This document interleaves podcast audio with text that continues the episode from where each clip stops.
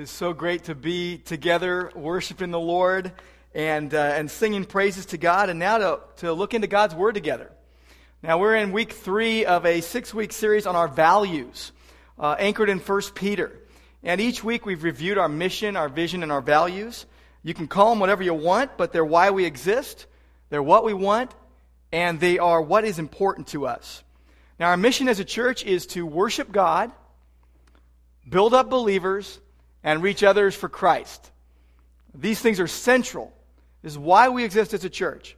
And our vision, which is printed in the bulletin every week, is to become a, a worshiping body of biblically equipped believers who effectively reach our world for Christ through purposeful relationships. And, and, and our values are, are God's Word, learning and teaching and obeying what God says, prayer, which fosters intimacy and dependence upon God. And then families, following Jesus as biblically based households. And then relationships, loving each other with, with God's grace and God's truth. And also service, uh, serving unselfishly in God's strength. And then outreach, sharing Christ's love with humility and with, with um, gentleness. Now, today, the value that we're focusing on is relationships. And you probably noticed that I'm going out of order. I'm not taking them in the order that they are listed. Uh, because I want to address the, the uh, value of families on Father's Day. So today, it is relationships. And we're looking at 1 Peter chapter 3, verses 8 through 12, which Tom read so well a few moments ago. And it shows us how Christians are to relate, especially within the body of Christ. How Christians are to relate to their brothers and sisters in Christ, in the family of God. Now, we know that in family dynamics, brothers and sisters fight, they argue, they compete, and it's all due to sin. And it's not any different in the body of Christ. It's not any different in the family of God. And so this, this is a plea for unity and love amongst brothers and sisters in Christ here in 1 Peter chapter 3. And we see, first of all, in verse 8, that God's family is to be united and supportive and loving and gentle and humble with one another. These are signs of relational health in the family of God. Now, verse 8 begins to sum up. It's a summary statement. It's a wrapping up of a discussion that began earlier in 1 Peter, actually back in chapter 1, regarding the implications of our salvation in Christ. And in general, it starts in chapter 1, verse 13. Because of God causing us to be born again to a living hope through the resurrection of Jesus, because of that, it says in verse 13, chapter 1, therefore prepare your minds for action. Keep sober in spirit. Fix your hope completely on the grace to be brought to you at the revelation of Jesus. It goes on uh, in verse 17 to speak of reverent fear of God, of reverence for God that just permeates life. It says, If you address as Father the one who impartially judges, conduct yourselves in fear during your time of your stay on earth. It goes on to speak about holy living and also being a part of God's spiritual house in chapter 2, in verse 4 and 5. It says, coming to Him, coming to Jesus, as to a living stone which, the built, which had been rejected by men, but is choice and precious in the sight of God, Jesus Christ, you also, as living stones, are being built up into a spiritual house. And so the context goes on then to be very specific about Christians and relationships. You see it in chapter 3 and uh, actually, it begins in chapter 2 when it speaks of, uh, in verse 9, of us being a chosen race, a royal priesthood, a people for God's own possession, that we would proclaim his excellencies. It speaks in, in verse 11 of, of being aliens and strangers in the world, and to abstain from fleshly lust that wage war against our souls, to keep our behavior excellent in our relationships. And verse 13, it talks about submitting to every human institution for God's sake.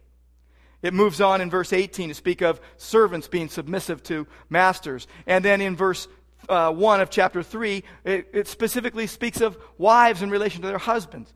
And then chapter 3, verse 7, husbands in relation to their wives. And then we come to this summary in verse 8. Summary in verse 8 that says, here's what you're to do based upon your salvation in Christ. And it says, all of you. No one's exempt. This is for everyone. The first thing we see in, in chapter 3, verse 8, is that in God's family, when relationships are healthy, there is unity. Unity. God's people are unified. It says to be harmonious. Be harmonious. It, it's from two words that mean same and heart. The same heart, the same mind, the same thoughts. It, it's unity in spirit. It's agreeing together. It's being like minded. It's an inward uh, attitude that makes division unthinkable within the body of Christ, within the family of God. It, it speaks of sharing the same thoughts, the same mind, and it really talks about thinking harmoniously. Thinking harmoniously. A good example is Acts chapter 2. Go there with me. Acts chapter 2 and verse 42. You see the early church and how they responded to one another, how they acted towards their, their brand new brothers and sisters in Christ. In verse 42, it says they were continually devoting themselves to the apostles' teaching, to fellowship, to breaking of bread, literally the breaking of the bread. They were celebrating the Lord's uh, Supper with one another, and they were devoting themselves to prayer. And then it goes on to say that everyone kept feeling a sense of awe. And many wonders and signs were taking place through the apostles. And then in verse 44, those who believed were together, and they had all things in common. They began selling their property they began giving their possessions and sharing them with all, whoever had needs. And it says that day by day, continuing with one mind. They were harmonious in their thinking. They were harmonious in their mind. They were continuing with one mind. They were breaking bread from house to house. They were taking their meals together, and they had gladness and sincerity of heart. And it says that they praised God, and they had favor with all the people. And that God was adding to their number daily those who were being saved. That's a great picture and a great example of thinking harmoniously. Now, you may be willing to be of one mind with your brothers and sisters in Christ as long as that one mind is your mind. You know, agree with me. Give me what I want, and nobody gets hurt. But that's not the mind we're talking about here. The one mind referred to here is the mind of Christ. And we can only know the mind of Christ if we know the Word of Christ. We know the Word of God. It necessitates knowing God's Word. The Word of God shows us the mind of Jesus. Align yourself with that. God wants us to reshape our thinking, to reshape your thinking as you align yourself with the Word of God. A being of one mind uh, speaks to the basic and essential unity of God's people. We are one, but we are not the same. Believers are to be of one mind, but don't expect everyone to be like you. God has built unity and diversity within His family. It's like your body. Every cell in your body is different. And each has its own role to play. But every cell in your body has the same DNA. The same DNA code written in it. It's the master plan for your body. So every cell in your body has the same mind, though different roles. You could say that Christians are to be harmonious like a choir is to be harmonious, to sing, at least that's what a choir is supposed to do, sing in harmony with one another. So everyone in the choir sings with their own voice. They even might sing different parts. But the goal, the end result, is to sing in harmony as they are, are coming together, uh, singing in harmony, singing the same music. So the first sign of health is unity, being in harmony, thinking in harmony with one another, your brothers and sisters in Christ. Now, the second sign of, of relational health is support. Support for brothers and sisters in Christ. It says here, be harmonious, be sympathetic. A sympathetic comes from two words that mean suffer together with. Suffer together with. It's the sharing in feeling. It's, it's being ready to share both in joy and in sorrow, in happy times and in sad times. Hebrews 10:25 is a, is a passage we looked at as we went through Hebrews, and it's the idea of encouraging one another. Encouraging one another.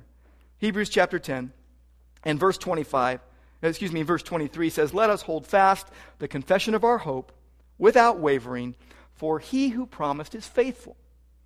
Not forsaking, uh, let us, excuse me, let us consider how to stimulate one another to love and good deeds, not forsaking our own assembling together, as is the habit of some, but encouraging one another. And all the more as you see the day drawing near. As you see the day of Jesus approaching, quickly approaching, all the more encourage one another, support each other. Mark Kreider is going to come up right now. I've asked him to talk a little bit about the significance in his life of, uh, of associating with a, a group of people on a weekly, on a, on a regular basis. Good morning. My name is Mark Kreider, and uh, my wife Jody and I have been attending church here at that we started attending, um, Alan Sheck uh, asked, he invited me to join a Bible study. And at that time, I didn't really um, oh know how much of a benefit it would be. I, he cut me in the day where I just sort of said, yeah, sure, that'd be fine. Um, but it's really become an important part of my life, and um, I've received a very significant benefit from it. Um, of course, sharing God's word on a we meet every two weeks um, on a biweekly basis. It helps keep me in the word, and you know we can study God's uh, wisdom and His plan for our life. Um, but it's also an important opportunity for fellowship. Um, you know, we're sharing how God's word's impacting us and our sort of response to that, um, the different challenges we face in living out God's uh, word in our lives, and it's a time that um, it's a deeper conversation than you know we would normally experience uh, in other settings, and. Um, when two members of the Bible study left, uh, Vito Barbieri and Bob Lopresto, you know, I was kind of when they moved out of town, I was kind of surprised. You know, ah, Vito, you know, you're leaving, and you know, Bob, you know, still kind of keep in touch. Um, I was surprised how good of friends they'd become, and you know, in looking at it, it became really clear that you know I was meeting with these guys every two weeks for like two hours, and we were talking about things that were personal and, and meaningful to us uh, about our faith and our lives, and um, you know, of course, they did become very close friends. And the other guys in the Bible study now, it's been six years, and um, I, th- I, think we're pretty tight. Um, you know, in my daily life, I really don't have anybody else that I do get that close to, except my wife. but you know, I've got good friends, and you know, we we feel like we're lucky if we get together once a month or two. You know, we call each other up and say, "Hey, man, it's been a couple months. We got to get together."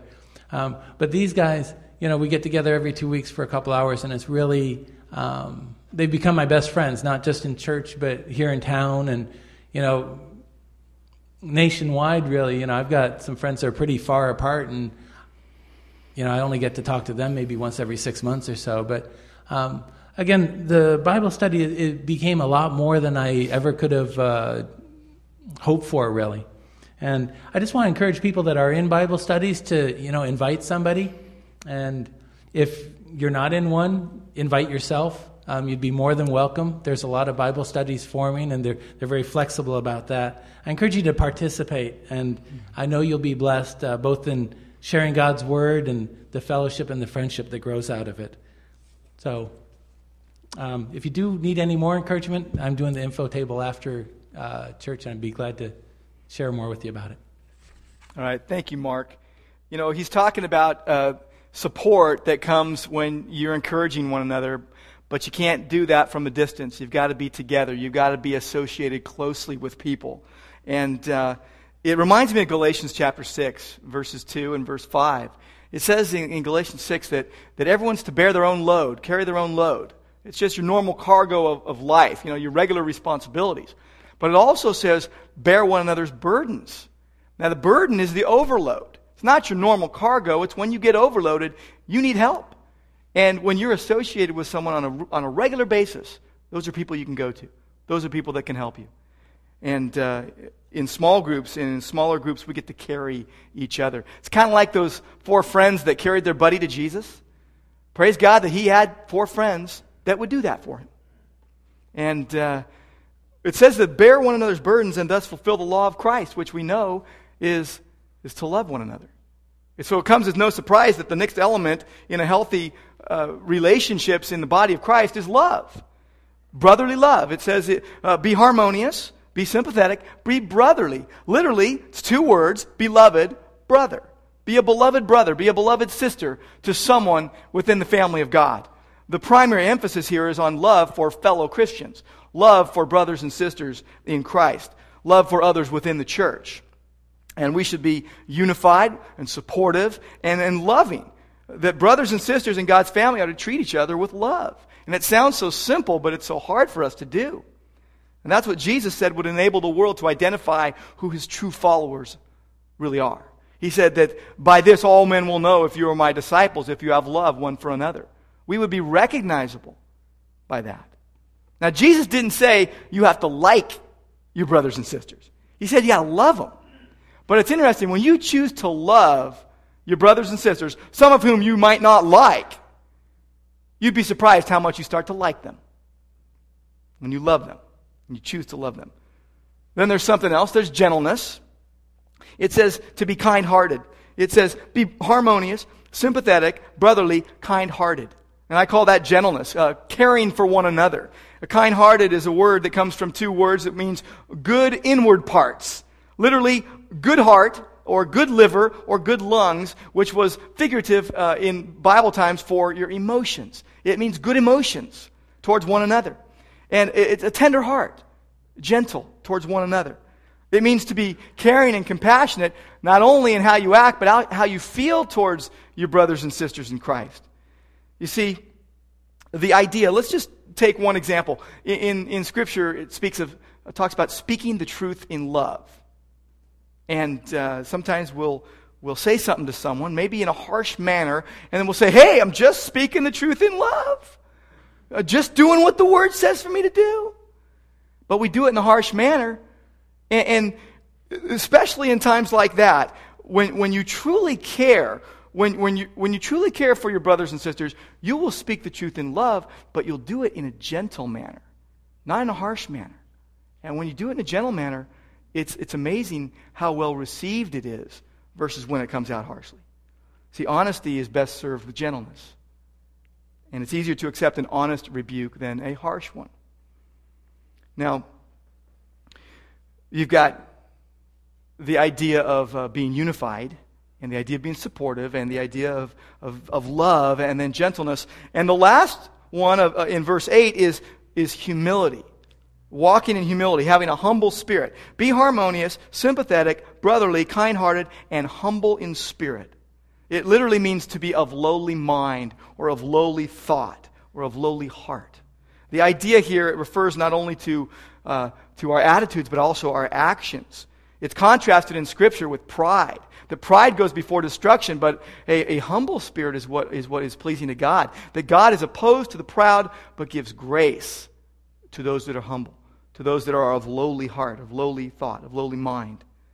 One of the biggest relationship needs we have is to be forgiven. That we do things to one another that that harm one another, that hurts our, each other's feelings. And the need we have relationally is forgiveness. The, the gift that you give to people when, when you basically you realize that they are indebted to you in some way relationally because of, of something that they have done that was not right. And so you think about it and you realize what that, what that debt they owe to you is, and then you assume the entire debt. You say, I'm not going to make you pay that back to me. I'm not going to choke you till you, till you pay the last cent. Whatever it is that they did, you just forgive. You let it go. You forgive the debt. And what you do when you do that is you restore a fractured relationship. Uh, forgiveness grows in the soil of a humble heart. A humble heart that sees itself as not too, too big to extend forgiveness. And it doesn't keep score. Now, when God's family is healthy, these things are present. There is unity. People are together of one mind, moving together in a certain, situ- certain uh, uh, direction. There is, there is support. There are supportive relationships where you, you know you can go to certain people. You know that they care, and you know you can confide in them. You know they'll be with you in thick and thin. There's also love. There's also gentleness and humility. And these things are wonderful things. They're great. They're amazing. But not everyone in the body of Christ experiences these things. As a pastor, I hear a lot about people's relational issues. Um, there are issues with family, there are issues with friends, and there are issues with foes. And, and, they, and they say things like, you know, I can't connect with people. Or uh, people have done this to me or, or that to me. Or, or they don't like other people. And it happens all the time in the body of Christ among brothers and sisters in Christ that are supposed to be walking together with one mind, that are supposed to be supportive, that are supposed to be loving and, and treating each other with gentleness and, and humility. I mean, people say things like, I don't have many good friendships, many good relationships. They're not there. I have few friends. I feel disconnected. No one will talk to me. I feel left out. I'm not invited. And it happens week after week in churches like this where sit, you're sitting next to people that you don't know and that you can't get to know. And you go in and out and you leave. And that's just sad because that's not the way that God intends his body to be. And so you've got this idea that there are, there are too many lonely and relationally hurting people in gospel preaching, Bible believing, Jesus loving churches. That's not the way God wants it amongst his family. That's not the way he wants his brothers and sisters. Brother, he doesn't want brothers and sisters in Christ to be operating that way. See, people just crave a friend or two. People just want to have a relationship so they can experience the benefits. They, they, want, they desire the good things that come through being relationally connected. If you don't have any friends, I want to encourage you to be a friend to somebody. Find someone else. Don't wait till someone else initiates towards you. If you feel left out, I encourage you to not wait for others to initiate and engage, but go and initiate and engage with, with whoever will in the church. So you may not want others to get close to you. In fact, there are people you've been hurt and you don't want it to happen again. And so you you you you create a protective cocoon around yourself and what you do is you rob yourself of the joy and and and the great things that come with being relationally connected to people within the body. Now, if you're a relational porcupine, it will be hard for people to, to get to know you, much less, uh, you know, talk to you or, or, or go any deeper than, hi, my name is Bob. Okay? So you gotta, you gotta think about that. Okay? If you're a relational porcupine, you might need to ease up a bit. And so then people can actually talk to you. Okay? Now, if, if, uh, if you're a relational snob, on the other hand, I'm not looking at anybody in particular. But if you're a relational snob and you say, hey, I don't want to be around those people, I'm not going to spend time with them. I want to spend the least amount of time I can with people like that. And by the way, I've heard all three of those over the years. The people don't want to be around their brothers and sisters in Christ. They want to get out of there as fast as they can because they don't like them. So, what do you do? If you're that, if that's you, all I can tell you is allow people to be themselves and don't label them. You know, we label people so quick, don't we? The first time we see someone, we, we, we go, oh, look at the way they look, or look at the way they dress, or how they talk. I don't like them. And we label them. I mean, who made us the definers of normalcy? Think about it. If you're, if you're the type person that says, well, I don't want to be around those kind of people, who made you the definer of what's normal? You're weird too. You say, well, they're weird. Well, they're weird. Well, you know what? So are you. Okay? Now, and so am I. So allow people to be who they are and trust God to, to connect you with them because you have something to learn from each other. It's true. See, people need the company of people. You know, like it or not, in all of life, people are unavoidably present. Okay? You can't get away from it. It's the way it is. And so you come to church to express your love for God. You come to church to praise God. And you look around and you realize you gotta, you gotta rub elbows with some pretty unlovely people and some pretty unkind people at times. You can't get around it. It's the way it is. But you know what God does? He instructs us to love each one of our brothers and sisters, especially the ones that we label, especially the ones we don't want to be around. I like how Eugene Peterson describes the church. He says, If God's my father, this is my family. And God's children do different things. Some run away and pretend the family doesn't exist. Some move out and only come back for parties. Some would never dream of leaving, but cause others to dream it for them. They're always criticizing what is served at the meals. They're quarreling with the way the housekeeping is done and complaining that others in the family are either ignoring or taking advantage of them. Some, though, determined to find out what God has in mind by placing them in this community called a church. Learn how to function in it harmoniously and joyously, and develop the maturity that is able to share and exchange God's grace with those who might otherwise be seen as nuisances.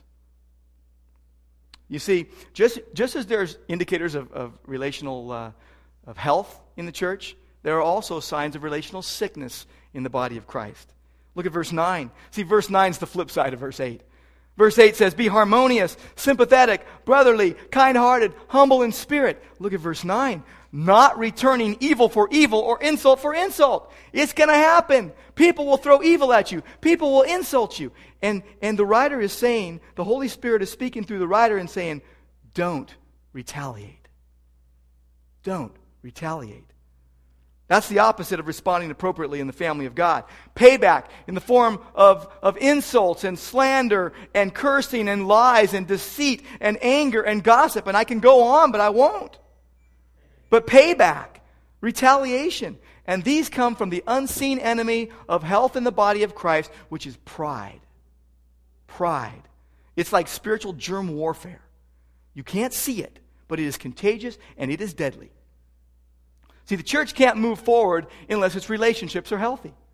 The church can't move forward uh, in love towards the world, sharing the gospel, because they're going to look at us and say, What are you talking about? You can't even love each other. Well, you love me? And so, the biggest challenge, the biggest test to whether your love is true is whether you strike back when you're wrong. When someone does something to you, and your pride wells up and you want to punch them in the face after they punched you in the face, what do you do? See, it happens in families all the time. You're called to give a blessing instead of speaking evil or doing evil to one another. You want to experience abundant life in Christ? You want to be blessed by God? Then be willing to yield. Be willing to yield. Let it go. See, we're called in verse 9 to, be, to give a blessing instead. You know what that means? That means to speak well of. It means to eulogize. Now, you at a funeral, you, you do a eulogy. You say all these good things about the person who died. We're supposed to eulogize the person who, who shoots evil at us or who, who insults us while they're living. Well, we don't want to say, hey, you're such a great guy. We want to punch him back in the face. We want to retaliate. We're to give a blessing instead. It means you find ways to serve that person. It means you find ways to thank God for them. It means you pray for them. Not pray that bad things happen to them. You pray for them that good will come to them. You pray blessing upon them. It means you speak well of them publicly. It means that you, you want what is good for them rather than for harm to come to them. You hurt over what they did. You hurt deeply over what they did, but you still initiate something good towards them because that's what we're called to do in the body of Christ. It's for your benefit. Verse 9 says, You were called for the very purpose that you might inherit a blessing. It's the idea of inheritance, where you receive a gift that you could not merit, that you could not earn. It is given because of relation, relation to Jesus. See, this is the life you were called to in Christ. You've received God's forgiveness, His undeserved blessings showered upon you rather than His, than his wrath against your sin, rather than His judgment against your sin, and you're to respond that way to those who wrong you. So, conflicts, arguments, disputes among believers, they're not supposed to linger. They're not even supposed to be carried over into the new day. Look at uh, Ephesians chapter 4. Ephesians chapter 4 and verse 26. How are we to how are we to deal with it when there are conflicts and when there are arguments and disputes among believers? What are we to do? Are we to keep it going? Are we to keep it smoldering? Are we to keep the fire burning under it so that it can just go on and on and fester and get worse? Well, look what it says. Ephesians 4.26 says, uh, Be angry and do not sin. Do not let the sun go down on your anger. Don't give the devil an opportunity. Verse 29 Let no unwholesome word proceed out of your mouth, only such a word that is good for edification, according to the need of the moment, that it would give grace. Don't grieve the Holy Spirit. Let all bitterness and wrath and anger and clamor and slander be put away from you with all, along with all malice. That's what we're called to. I don't do that. That's what we're called to. That's what you're called to in the body of Christ. That's what you're called to in relation to your brothers and sisters in Christ, even the ones that hurt you, especially the ones that hurt you. See, Jesus said, turn the other cheek, go the other mile. We want to fight back. So keep issues small, keep them short lived, don't blow them out of proportion. Don't go try and get someone else to talk to the person for you. Don't go tell two or three other people what they did and hope that they'll go and set them straight. Do what Jesus says. In Matthew 18, go to them in private. Talk with them. They'll probably listen to you. And if so, case closed. Let it go. See, many problems in God's family are due to people not doing what Jesus says. The human response to being wrong, retaliate. You get punched in the face, you want to punch back. They hit you, you hit them, so on and so forth. Vicious cycle. See, no one wants to yield. That is counterintuitive to our way of thinking. Nobody wants to yield, but yielding is biblical. Look at James chapter 3. In James chapter 3 and verse 17. Before there, before that, it says that if you have bitter jealousy, selfish ambition in your heart, don't be arrogant, don't lie against the truth. The wisdom that wisdom is not which comes down from above. It is earthly, natural, demonic. It's from Satan. Don't go there. And then it says this For where jealousy and selfish ambition exist, there is disorder and every evil thing. But verse 17 says, The wisdom from above is first pure, then peaceable, gentle, reasonable. And that word reasonable means willing to yield. Willing to yield your position, willing to let it go. Nobody wants to yield, but yielding is biblical, and only the love of Jesus can break that cycle. Only the love of Jesus. Jesus said it's easy to love those who love you. Oh, that, anybody could do that. The test is in loving those who mistreat you. So, what does will, being willing to yield look like? What's it look like in daily life? It, it, it's the opposite of, of speaking evil and doing evil back to people, but it's the idea of having a humble attitude towards everybody, not retaliating towards those who wrong you. It's the idea of being pure and honest in your speech. Look at verse 10. The one who desires to love life and see good days must keep his tongue from evil and his lips from speaking deceit. So it's the idea of pure and honest speech to ask God to, to put a guard, to guard your mouth that you would not hurt people with what comes out. It means pursuing peace. Look at verse 11. He must turn away and do away from evil and do good. He must seek peace and pursue it. Pursue peace instead of a fight. And then make sure you have right motives, doing it for the right reasons. Look at verse 12. The eyes of the Lord are towards the righteous, his ears listen to their prayer, but the face of God is against those who do evil. Don't go in for the wrong reasons. Don't do the right thing for the wrong reasons. God knows. See, this runs counter to the way we think. We want to fight back, and Jesus says, don't. Uh, but see, when we don't, the result is, is sickness that gets covered up by several things activity, uh, fake smiles, and, and, uh, and coldness, relational coldness. We've all felt it. See, a false sense of health results. But every good thing has its counterfeits. I found a $100 bill this week in my neighborhood.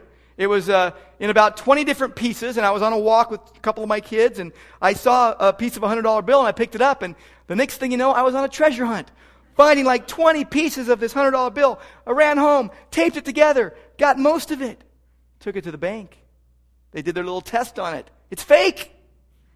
In fact, they gave it back to me. I was really surprised, but I, I'm only going to use it today during the sermon lesson, and then it will be shredded, okay? Trust me.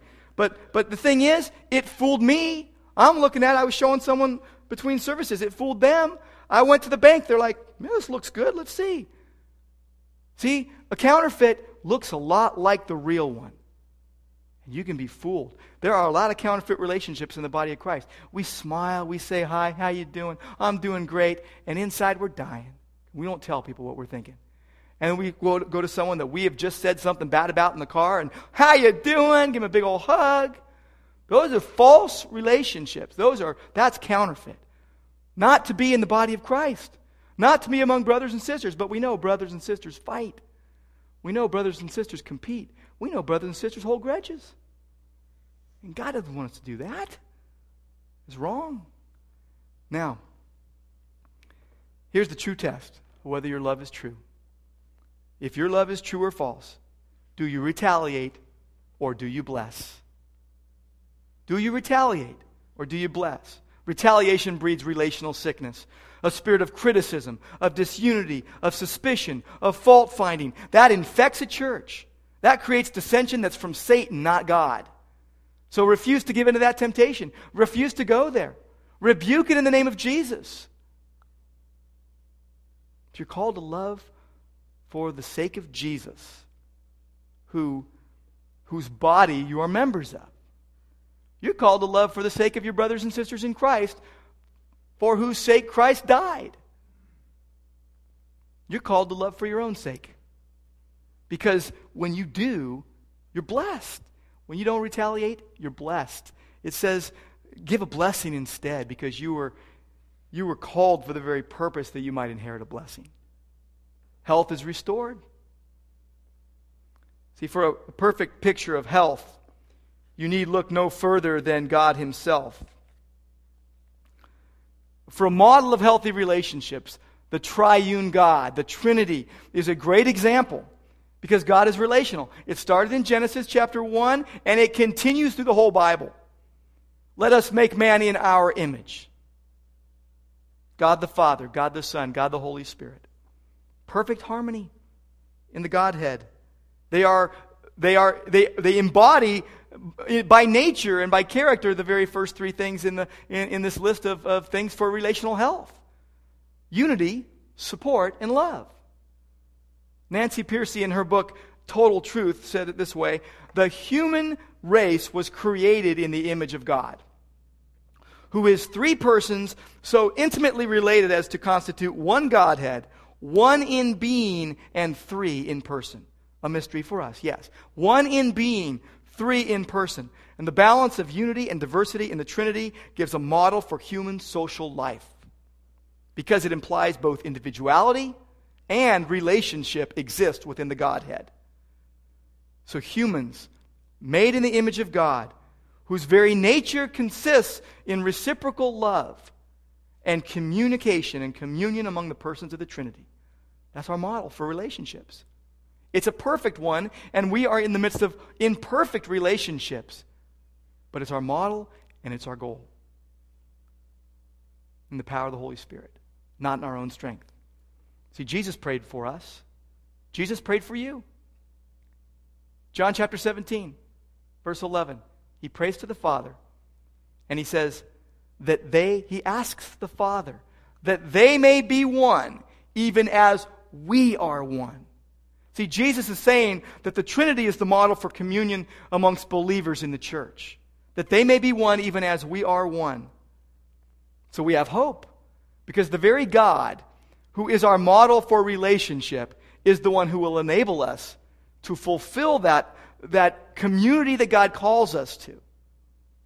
He's the very one that indwells us. He's the very one that strengthens us. He's the very one that empowers us to live together in unity and support and love and gentleness and humility. In this call for healthy relationships in the body of Christ, we see someone else too. We see Jesus Christ. We see Jesus Christ, God the Son. Go to Matthew 11 with me. As we close, I want to show you what Jesus said. Jesus said in Matthew 11 something that, that is so significant it can transform your life. And he says, as he's praying to the Father, I praise you, Father, Lord of heaven and earth, that you've hidden these things from the wise and intelligent. You've revealed them to infants. Yes, Father, for this was well pleasing in your sight. All things have been handed over to me by my Father. And no one knows the Son except the Father, nor does anyone know the Father except the Son, and anyone to whom the Son reveals to will him. And then he says in verse 28, Come to me. Come to me, all who are weary and heavy laden, and I will give you rest. Take my yoke upon you, for I am gentle and humble in heart, and you shall find rest for your souls. You see, when Jesus described himself, he said, I am humble and I am gentle. Two of the things the church is called to be towards one another gentle and humble. Here we are, living on earth every day in some messy human relationships. Some that look wonderful, and others that are, are just wasted at times. And to us, Jesus says, Come to me, all you who are weary and heavy laden. Weary and heavy laden with relationships that go wrong, amidst relational unrest, even within the church when there are unhealthy relationships that we know we're harboring. You see, Jesus wants us to find our rest in Him. God is calling His church to be like Jesus. That's what He's calling us to be, and it can only happen through Jesus who strengthens us. And then Jesus wants us to be like Him.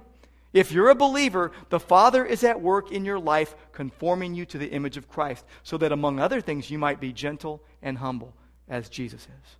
Gentle and humble. You see, Jesus did what you find it so hard to do. Jesus did what I find it so hard to do. Look at, look at 1 Peter chapter 2, verse 21. Jesus Christ suffered for you, it tells us, leaving you an example for you to follow in his steps who committed no sin, nor was any deceit found in his mouth. And while being reviled, he didn't revile in return. Jesus didn't retaliate. Jesus didn't pay back the evil that was cast upon him. And why?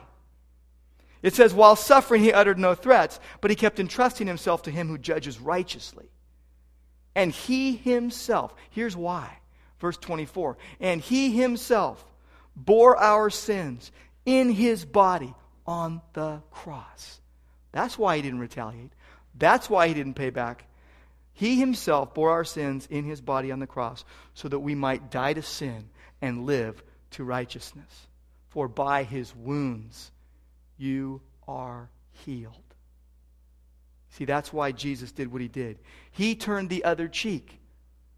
He took the full brunt of our sin upon himself. He took the full brunt of your sin upon himself so that you could receive the full measure of his blessing. Your sin for his grace, your lives for his truth, his life for yours. You see, relational health in the body of Christ will not happen in our own strength.